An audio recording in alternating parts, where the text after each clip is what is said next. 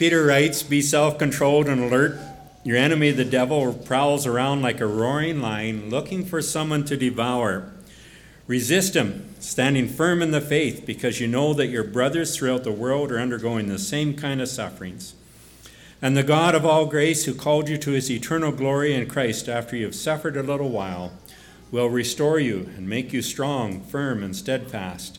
To him be the power forever and ever. Amen. What do you do when a lion attacks you? A video's gone uh, viral of a Utah man who uh, actually on his phone he was uh, videotaping uh, a mountain lion that was following him. For six minutes, that lion uh, followed him, repeatedly charged him. Uh, he tried to talk nice to that lion. Um, he just slowly backed down the road. And that was his mistake. You don't talk nice to an aggressive lion. Finally, he picked up a rock, and there'd been rocks the whole time along this trail. And he threw that rock at the mountain lion and it immediately fled. In another incident recently in Colorado, 31 year old Travis Kauffman uh, fought with the lion for 10 minutes before killing the animal and freeing himself. And he was out hiking, and as he was hiking along, he heard a rustle behind him. He turned, and there was a young mountain lion about 10 feet away. And he did what he was supposed to do put your arms up, make yourself look big, and uh, act aggressive and yell at it. Uh, but the lion pounced on him anyways. And uh, it managed to lock its jaws on his wrist, and it wrapped his legs around his body, uh, front legs around to hold him in, and his back legs raking at his body. And so, locked in that struggle for life or death, and he thought he was going to die, they tumbled off the trail down into a gully and uh, they landed with him on top of the lion. The lion was still raking at his body and uh, he was still locked onto his wrist. And uh, he, there were some sticks there, and he tried to hit the lion with that, but the sticks just broke. And he finally managed to get his back leg uh, in and kind of locked the back legs of the lion so it couldn't uh, rake at his body. And, and then he got his uh, other leg in and his foot onto his neck and he just kept the pressure there until he suffocated the lion. So, what do you do when a lion attacks? Well, the experts say make yourself really similar to a bear, as big as you can, put your arms up, uh, yell back or roar back as loud as you can, and fight back. You stand your ground. That's how you fight a lion. And as we come to the end of 1 Peter 5, Peter describes our battle with another lion. Satan. And so he says, Be self controlled and alert. Your enemy, the devil, prowls around like a roaring lion looking for someone to devour. Resist him, standing firm in your faith. So let's talk about resisting that old lion, the devil. How do we fight back with him? How do we successfully resist him? And the Bible has a lot to say about this topic, and Byron just read another whole passage about that. But we're going to mostly stay in the context of 1 Peter here. And that context is humility. We talked about that last week. Resisting the devil begins in humility. Peter says, All of you clothe yourselves with humility toward one another because God opposes the proud but gives grace to the humble. Humble yourselves, therefore, under the, God's mighty hand that he may lift you up in due time. Cast all your anxiety on him because he cares for you. Humility is the safest place to be in regards to the lion's attack.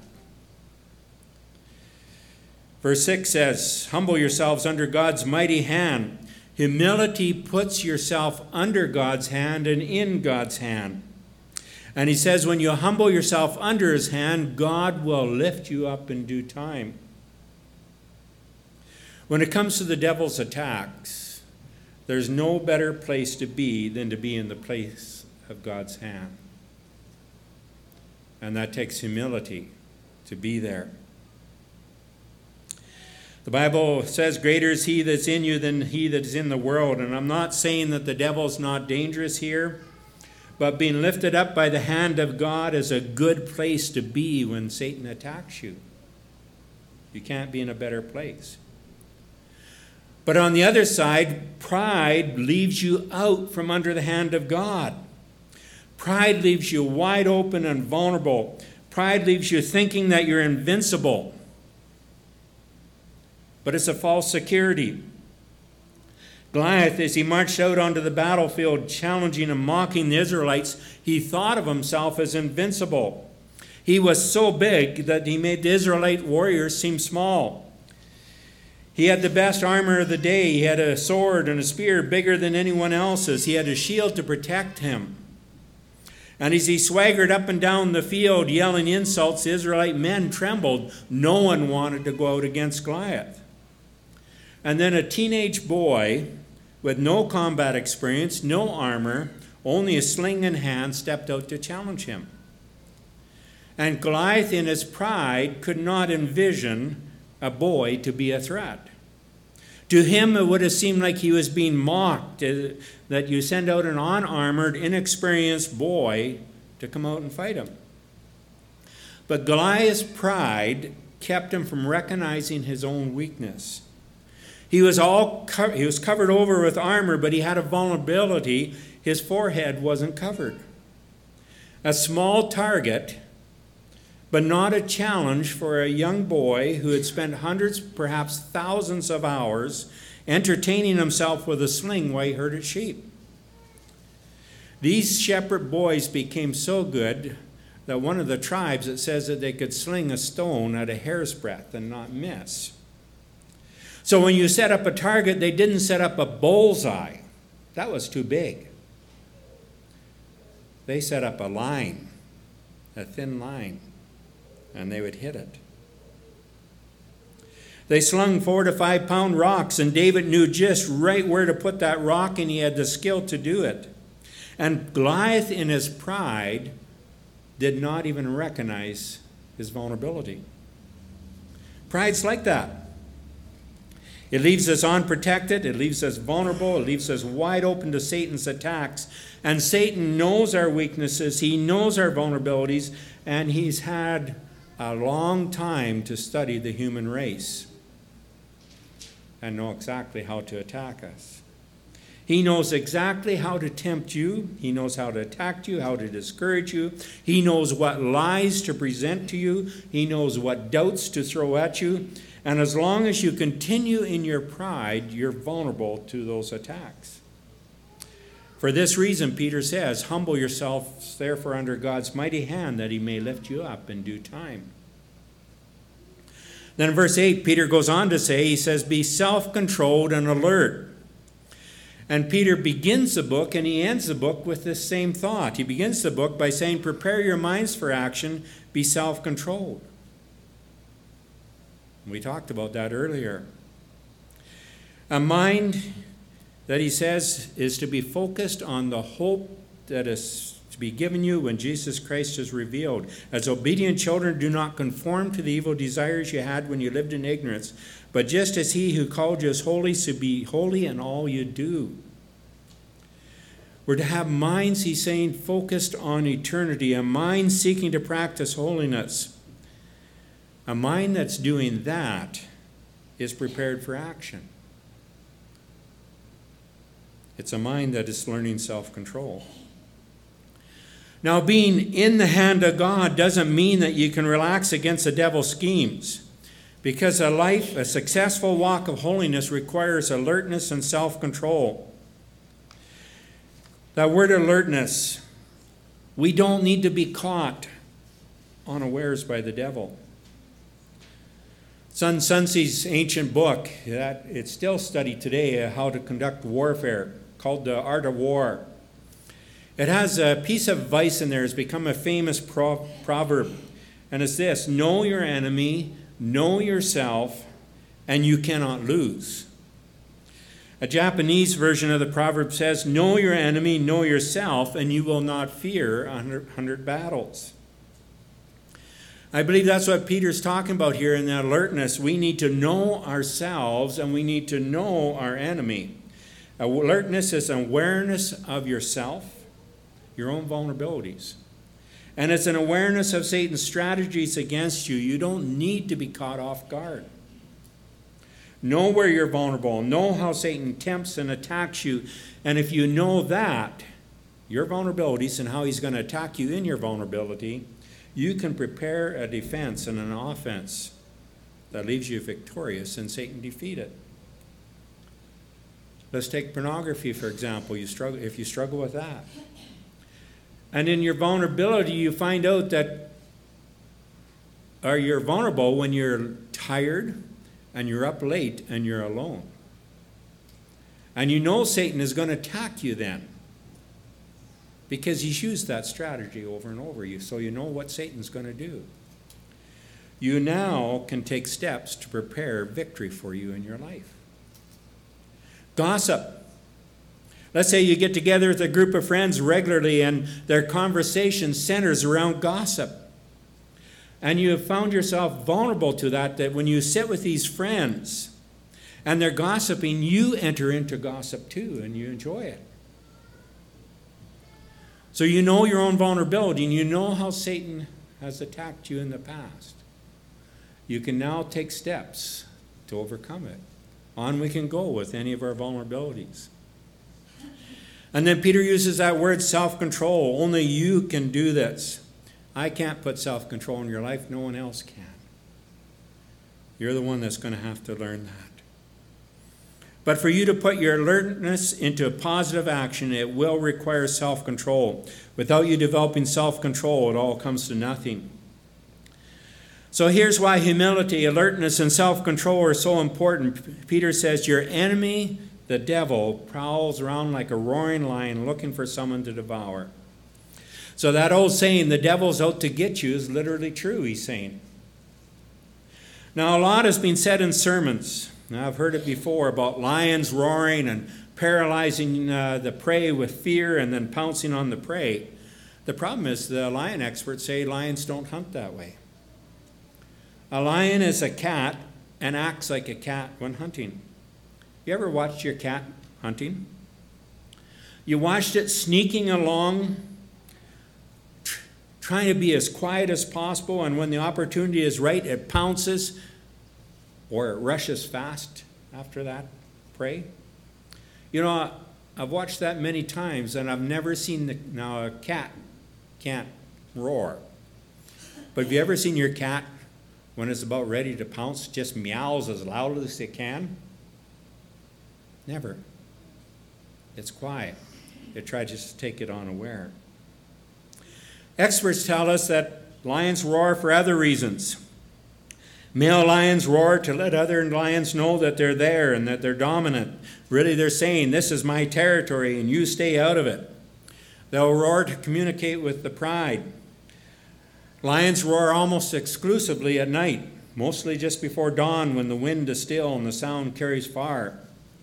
And yet, Peter gives this, us this picture of a lion prowling around, roaring as it goes, looking for someone to devour.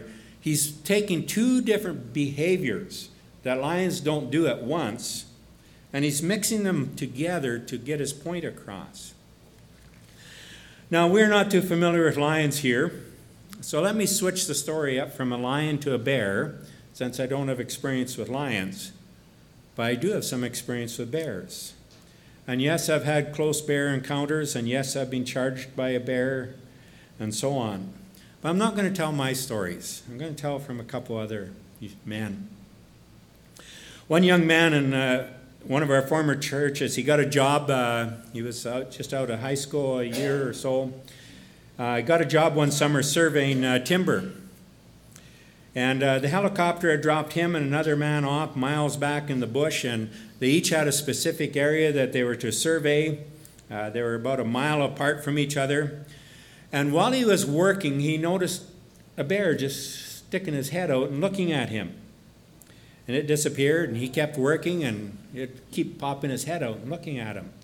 Finally, it just stayed there, and so he yelled at it, and back into the bush it went. But as an hour or two went on, this bear just kept following him and was getting bolder and bolder. Finally, it started uh, showing aggressive behavior, huffing at him and stamping and bouncing on his paws, and started to charge at him, and a few feet back, it would just stop. And So he was start getting a bit worried at this time, so he radioed his partner, and his partner started coming towards him as fast as he could, but he had about a mile to go through the bush, and the bear, uh, he was making himself big and yelling at it and so on, and he found a stick, and the bear was getting more aggressive, and uh, it was actually charging right up to a foot or two, and uh, only stopping as he actually took the stick and he would poke it in the nose, and it would back up. And uh, his partner got there, and eventually the helicopter uh, came and uh, they were lifted out of there. He said, Meanwhile, I was thinking through that whole time, this was the last minutes of my life. Later, telling me the story, he said, Don, he says, I thought I knew how to pray. But he said, That day I really learned what it was to pray. Let me tell another story that turned even more serious. Another man I know that's helicopter pilot his job was taking oil and gas workers into the bush to check wells, and on this particular day, the worker was a woman, and uh, they'd landed at a well site, and uh, she'd uh, gone to check the well, and as she's, she was doing so, unaware to her, but he saw it, way across the clearing, a bear came just charging full at her. He grabbed a can of bear spray, jumped out of the helicopter, and ran towards her, yelling for her to get in the helicopter. And he got in between her and the bear. And uh, he stood his ground until he saw that she was safe in the helicopter. And he began to back towards the helicopter, keeping his eyes on the bear. Uh, again, making himself big, yelling at the bear, and the bear followed him, just growling, huffing, and bouncing on its paws, trying to intimidate him. And suddenly he tripped and he fell over backwards. The bear spray went flying, and instantly the bear was on him, mauling him. He looked around to see where the bear spray had gone, and the bear had him by the arm, was chewing on his arm. And uh, he saw the bear spray several feet away, and so uh, he managed to pull himself over there. Meanwhile, the bear just kept chewing on him as he uh, crawled over to it, and he sprayed the bear in the mouth, and um, the bear fled. And so, badly chewed up, he had to fly the helicopter out of there. Well, this is the kind of picture that Peter's trying to give us of the devil. Satan is going around trying to intimidate us, he's trying to create fear. When lions roar, and if I was walking out in the bush at night and I heard a lion roar, I'm sure I'd, I'd be scared. If a bear is charging you, growling, huffing, and bouncing on its paws, that's intimidating. And that's its intent, is to intimidate you. And so the specific situation that Peter is talking to is the context of suffering. And especially suffering that's happening underneath the persecution. And it's intimidating. Now we can experience that fear today too. Talk about what's happening in this world and where it's going.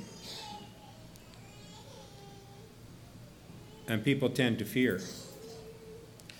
Talk about losing rights and freedoms, and people tend to fear.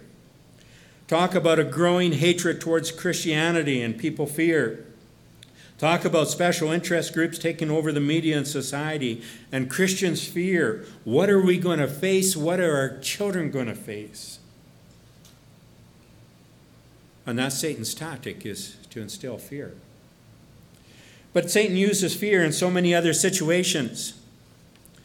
It may be a spouse that's being abused and fears, fears the abuse, fears losing the marriage. It may be a business that is struggling and the owner fears the loss. An employee who fears losing his or her job and the stress that's going to follow. A student that fears that coming exam. A teen who fears the peer pressure that's coming his or her way. The list is endless. But Satan loves to get fear into your life. He specializes in taking our situations and using fear against us. Because fear immobilizes, fear causes us often to cave into the pressure. Fear often causes us to make unwise decisions. Fear often causes us to doubt God. So often, fear defeats us. And so often, Satan's like that lion roaring or that bear bouncing on his paws, huffing and making a bluff charge trying to get you to give in to fear. You know, you are in the hand of God. And Satan's goal when he's trying to make you fear is for you to step away from the hand of God. As I studied this, I just thought of what fear does to you. If I put a 2 by 4 on the ground here and ask you to walk down it, most of you are going to walk right down that 2 by 4 and you'd have no trouble staying on it. Put that 2 by 4 50 feet in the air, and there's going to be a lot of people, if you walk down that 2 by 4 you would fall off. What's the difference between on the ground and up there? Simply fear. Fear has that effect on us. And that's what Satan's trying to do is give in to your fear. The other thing that Satan specializes in is lies. Lies designed to create doubts about yourself, doubts about others, and especially doubts about God. Lies designed to create fear often. Lies designed to believe you that fulfillment comes through pleasures and the things of this world. Lies designed to lead to dissatisfactions. My house is too small. It's not as good as someone else's. My car or truck is too old. My friend just got a new one and it's got that new car smell. I don't have enough money. My marriage is dull and someone else just looks more exciting. Work is boring.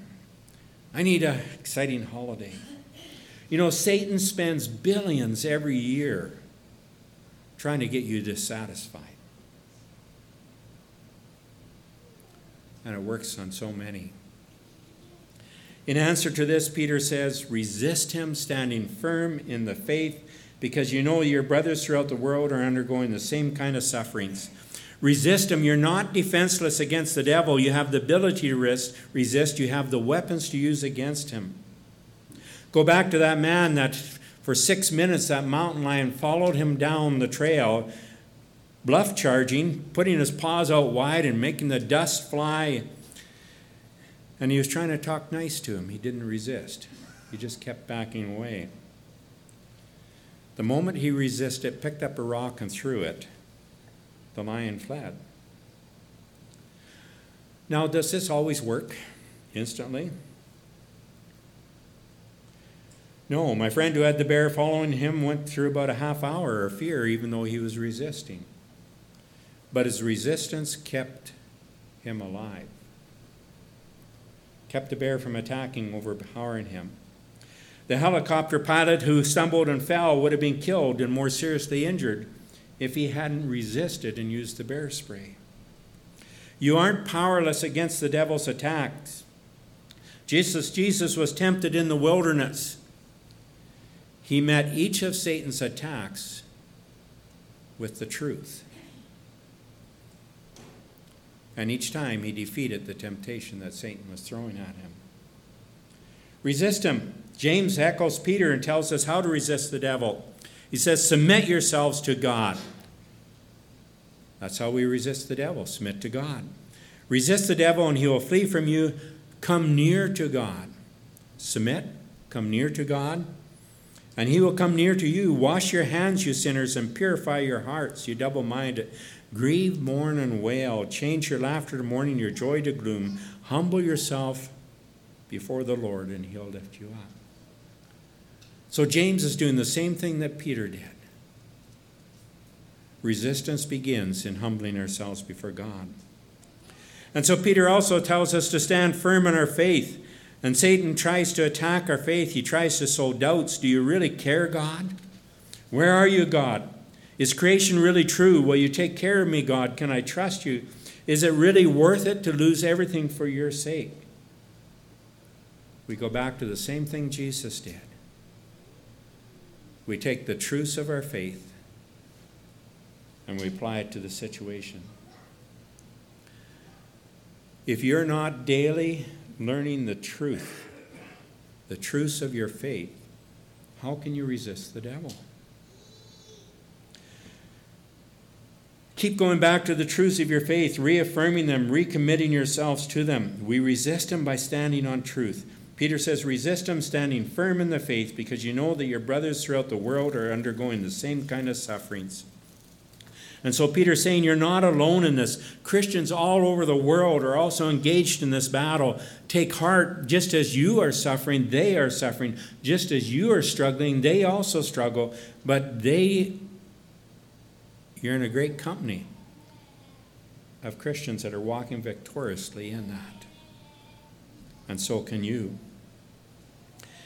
And then Peter finishes and he says, And the God of all grace, who called you to his eternal glory in Christ after you have suffered a little while, will himself restore you and make you strong, firm, and steadfast.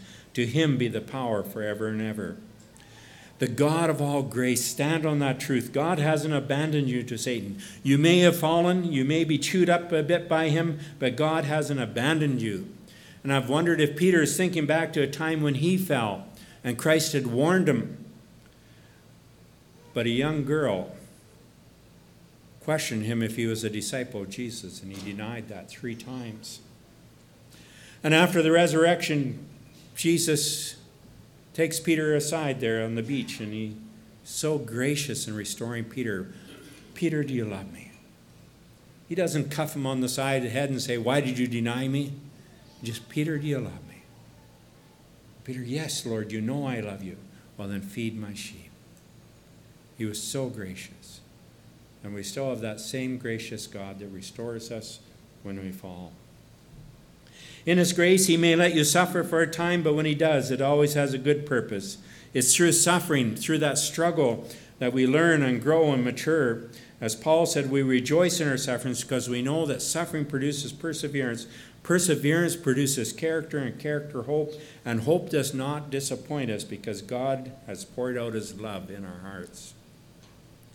So, though it may seem like right now, today, your suffering has no good purpose, there is a purpose in it. God does not waste our suffering. He's bringing us through to a better place in His grace, even if you can't see it at this point. Peter says, And the God of all grace, who called you to his eternal glory in Christ after you have suffered a little while, will restore you and make you strong, firm, and steadfast. Stand on that.